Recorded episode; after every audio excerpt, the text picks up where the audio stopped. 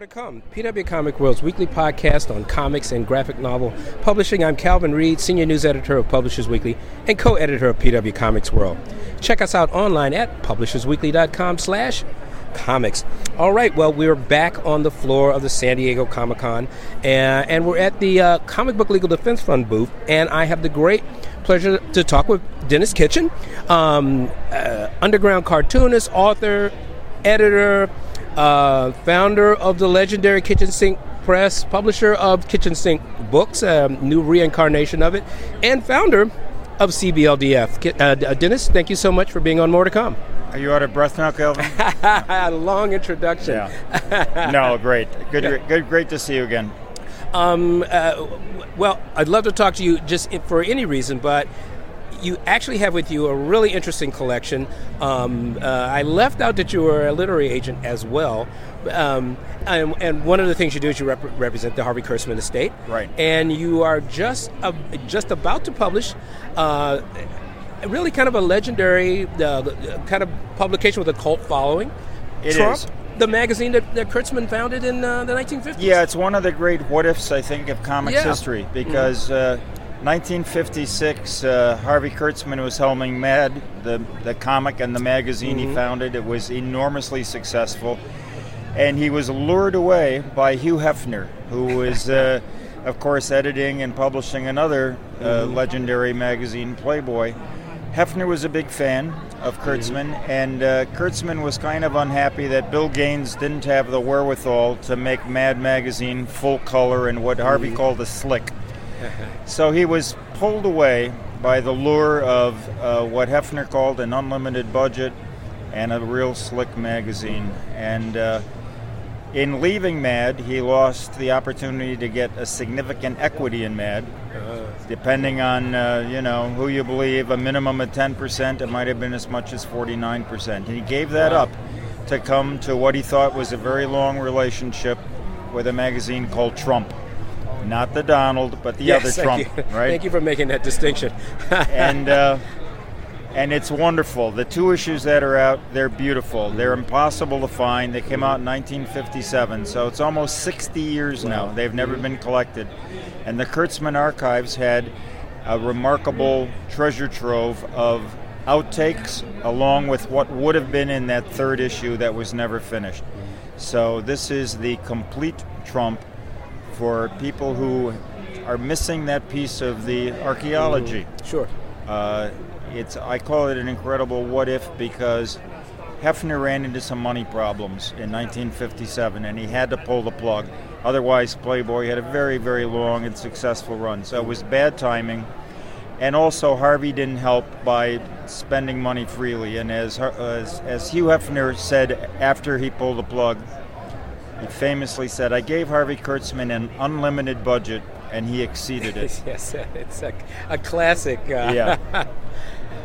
so, can you tell us about who's in this? Who are the contributors? Well, of course, Harvey edited, and there's some stuff by him, but it's also Will Elder, wow. it's Al Jaffee, Jack Davis, Mel Brooks, if you can believe it. How about that? Oh. Arnold Roth, Russ Heath, Wally Wood, all kinds of people.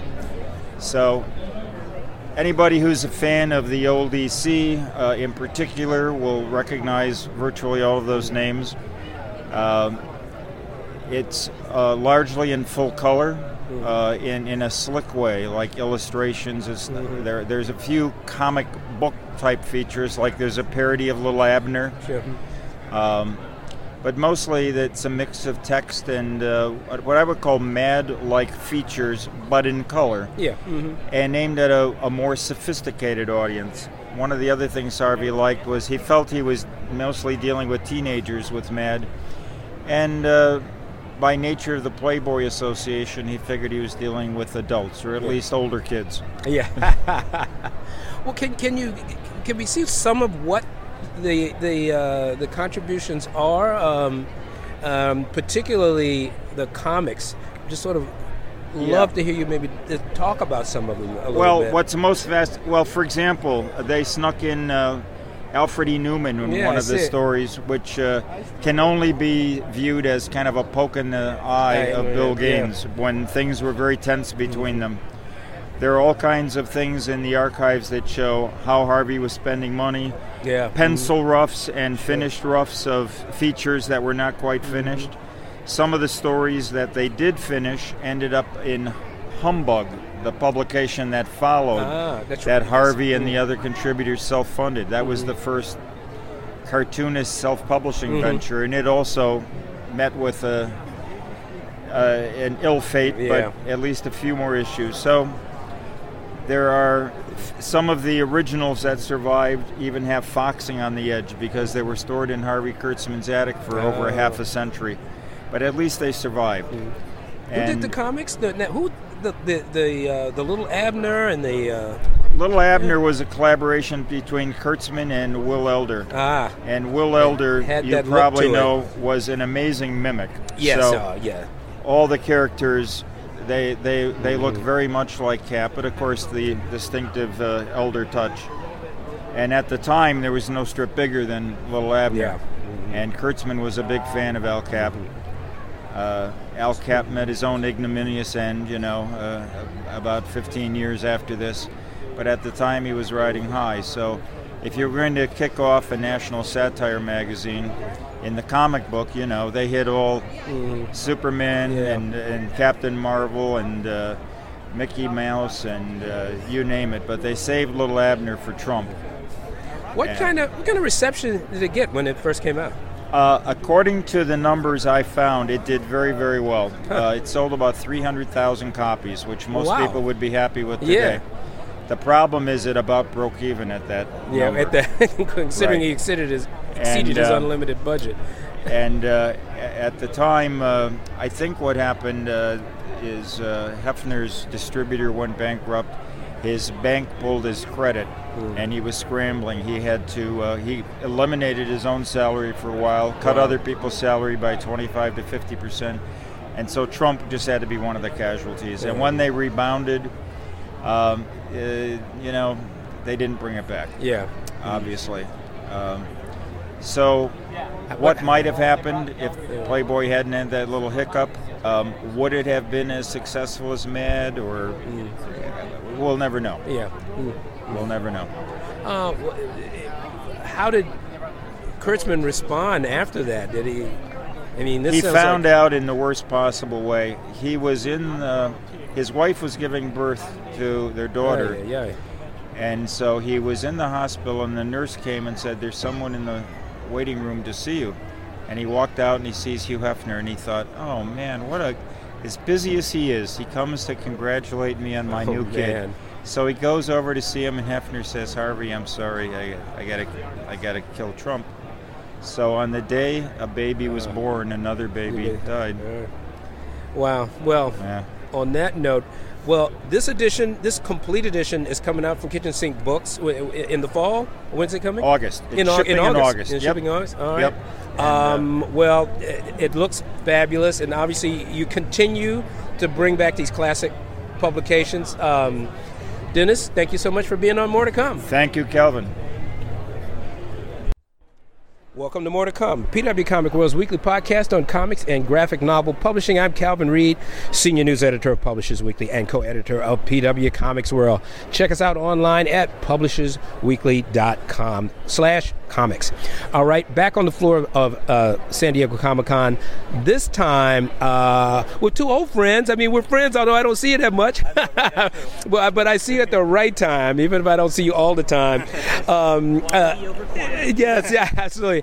Um, it, John Jennings, um, who is an associate professor of visual studies at University of Buffalo SUNY. I get that right? All right, all right. Damian Duffy, also a. Uh, um, I, I did, sorry, I'm looking at the wrong person. That's right, because I'm reading from the from a page.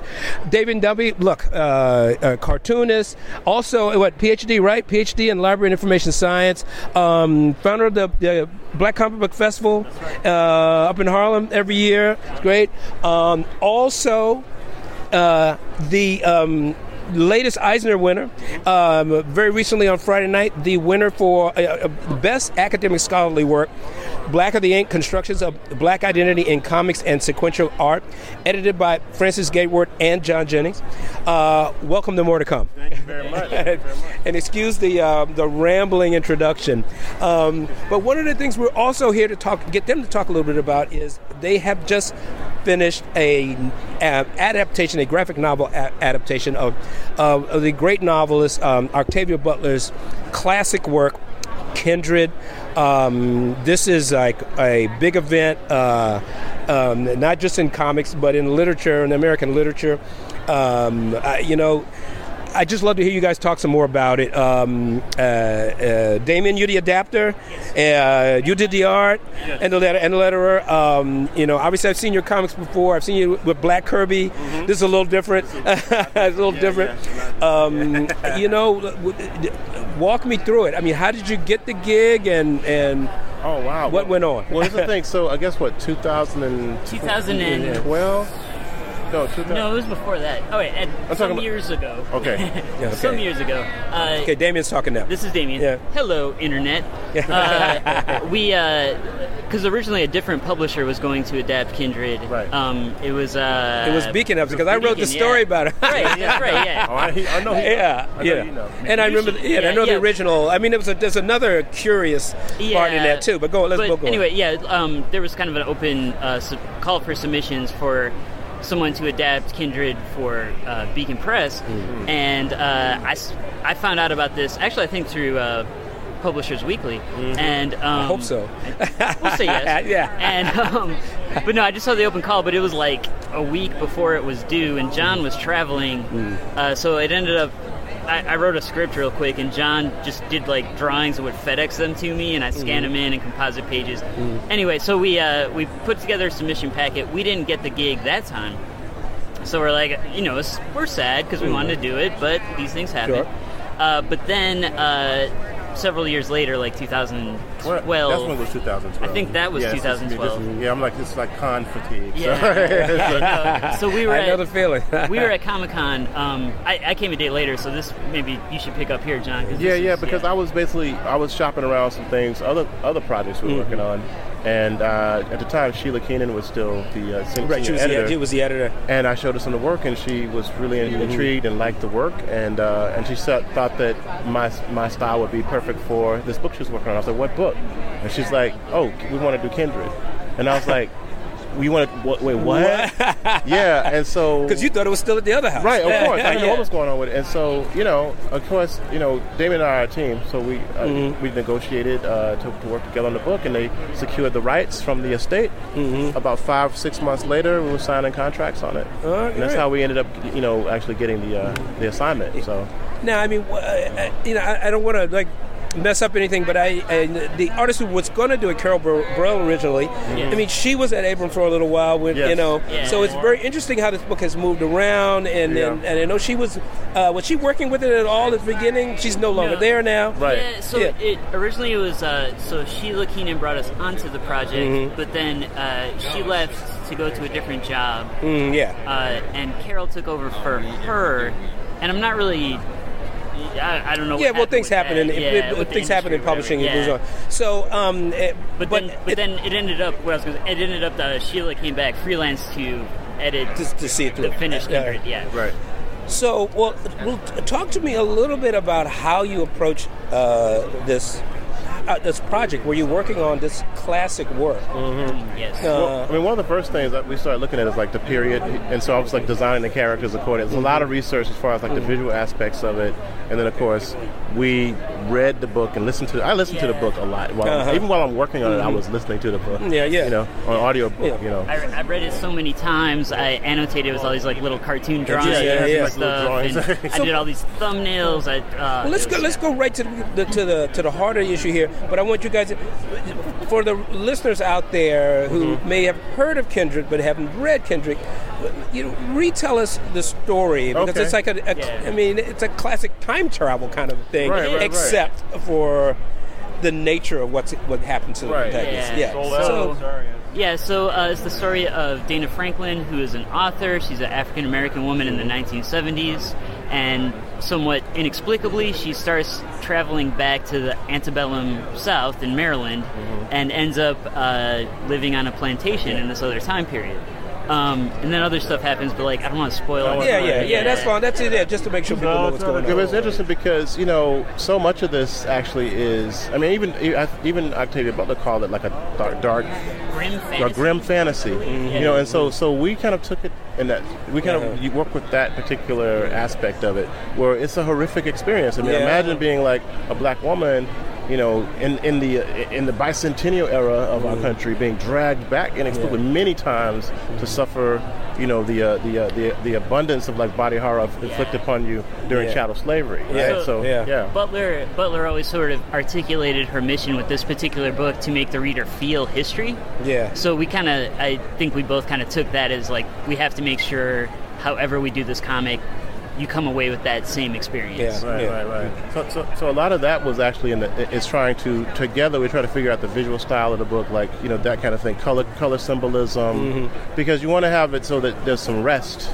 There's a lot of there's a lot of you know it's a very heavy narrative. Yeah. Mm-hmm. Yeah. And uh, so we decided one thing we knew pretty much right away was that we wanted to kind of flip the way, um, because normally when there's like flashbacks in comics, if it's in the past, it's kind of a muted palette, and then the present will be more vibrantly colored. So we, we wanted to flip it where the, the present day in the story, which is 1970s, uh, we did with a very monochromatic, or John did with a very monochromatic palette, and then the uh, 1800s uh, scenes are done with very vibrant Vivid. Mhm. colors.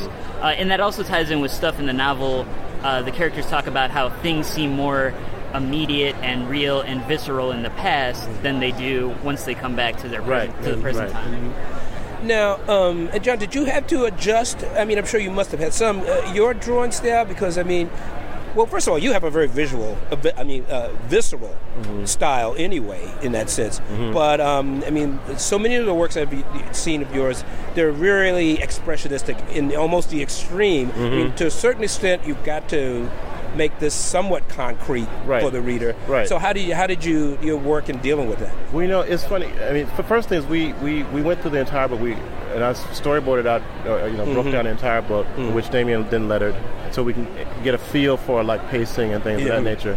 And um, I should say storyboard thumbnail. thumbnails. That's what Yeah. I So meant. I, first I lettered thumbnails, Right. then I lettered inks, and You're right. then I lettered the colors. So I, I kind of lettered it like two and a half, three times. It's But crazy. anyway, Yeah. So so so I had to pull back on some of the aspects of what I would do, you know, mm-hmm. with all. Like you said, a very expressionistic piece, mm-hmm. right? And then also, I wanted it so that it that the the, the physical violence wasn't so overbearing Uh-huh. that you would put the book down. Yeah, yeah, You know, so so as I said, when we were thinking about like ideas around symbo- symbolism and and and, uh, and and spaces of rest, you know, so there was a lot of like holding back on that. The other thing though is that because it's such a long piece, um, I usually use I usually do digital inking, right? But it's too taxing on the back, and I don't have I didn't have an I, iPad Pro, so I actually started using the whole thing is, is inked in Sharpie. There are over 700, 700 That's uh, interesting. Right, because it's what I had. Right, Yeah, so I was traveling a lot, and so I had to come up with some. I had to pull back on some of the, some of the visceral nature, but also had to make it so that it still had that kind of anxiousness to it. Yeah. So we and, and so a lot of that came from the medium, I think, too. You know, I was like, hey, I need to be, I need to, to move around a lot. I'll use Sharpie, Yeah. right? And so then. Um, coloring it, like I said, we had some some color symbols as far as like how um, the spiritual nature. Like there's a lot of haint blue in, in, in Yeah. there from like down south. That, Yeah, even yeah. though it's not necessarily in South, it's not in South Carolina, Mm-hmm. but there is this notion of how she's time traveling. And the other thing that we talked about was like. Um, that it had kind of a red overcast. Hmm. If you look at when you see the coloring, um, there's kind of like this blood red piece. This idea of being connected through Yeah. through through blood. You know, so those are some of the things that we kind of try to do to kind of like get across those ideas. And I pull back a lot on Hmm. how I usually do, like a lot of the details. So yeah, And, and Damon, you mentioned you know lots of anim- lots of rereading, lots of annotations. Yes. Any particular challenges in creating the script for this book? That Oh You yeah, yes. yeah, a lot. yeah. Well, so it's funny the the first draft I wrote because I was, you know, I was really in a hurry just to get going, so I, I just wrote this kind of crazy draft where I put in all these sort of uh, formalist tricks and time splicing things that weren't in the original novel, but I was trying to make I was I started thinking of it as kind of a companion piece that would sort of force you to read the original novel, which it turns out is an idiotic idea. But uh, nobody wants a book that forces them to read another book. Um, but it it helped me get the draft out uh, in an interesting way, where it it started to feel like the characters were telling me how to adapt the story. Yeah. Okay. Um, and then uh, once, uh, now you're mystical. yeah, well, But you know, if you're going, to, yeah, but if you're going to do it, it's just the book to do yeah, it about. no, I, I, I'm sure I went insane a couple times in there. Um, but yeah, so once uh, Sheila, our editor, Yeah. uh, got a hold of it, she cut away all the sort of extra extraneous kind of Yeah, stuff. it's a very lean script. Yeah, Yeah. Um, and uh, which was good because the other my other issue with it was I felt bad cutting Octavia Butler's prose. Well, I like mean- I, I felt like I was sitting there and like she was standing over my shoulder, just shaking her head no. Like, what who you- do you think you are? No, Exactly, Exactly. exactly, Exactly. So, uh, you know, my early drafts, I I left in like way too much Yeah, yeah. prose. It They're was, like, yeah, it was too much in the Yeah. spaces. yeah. You know, and uh, so it, our editor helped a lot Yeah. with that. So I mean, th- part of the challenge was just sort of getting over the sort of honor and humbling privilege of getting this yeah, job to be working actually- with her pros. Yeah, to actually do it. Yeah. Um, but no, I think by the end it. Well, by the end it was just I was so ready to be done. Yeah, I was like, right. cut whatever. I don't care. Right, right. Um, Well- but it, I think we did a good job of keeping the spirit of the story. Yes. Yeah, sure. And um, still leaving room for, for John's art. There's, there's a lot of physicality too in the making of something like this. You know, um, there's there's a lot of like just I, I don't know people. If I'm, I don't know if how many people are listening to this or will be listening to this actually are making graphic novels, but you know, some. it's it's It like is, a yeah. it's a it's it's it's very physical. You know, and so Physical in inside you mean just the, the Just the- labor just the itself labor to of it. like Yeah, to sit down there lay into this and Yeah. because you're talking like how, how many pages is it? 240. Yeah, Yeah, and you did you you uh, it colored it as well. Yes. Yeah, Right. and you didn't use digital this time. Which I did. know, yeah, no, I used it. I used it is for the digital. I used it for the color. Oh, for the color. But the it- inking, put the did ink by hand. Yeah, you go. by hand. Um, well, you, you did touch on something I was going to ask. Working with an editor around this, Oh. I'm always curious about the process of working with an editor in comics because of, I mean, the labor-intensive nature of it. Making revisions is uh, got to be a big, big deal. It is. Um, uh, did you have to deal with any of that? Um, you know, Or- it was. We were lucky that, uh, well, one Sheila Keenan has written graphic novels herself, so Yes, she yeah, uh, understands yes, the as a matter of process. fact. Mhm. And um, also that uh, by the time we had, I mean, we went through so many drafts of the script. By the time we got to the finished script for drawing, it was concrete enough where Mm. there wasn't a lot of need for revisions in the visuals.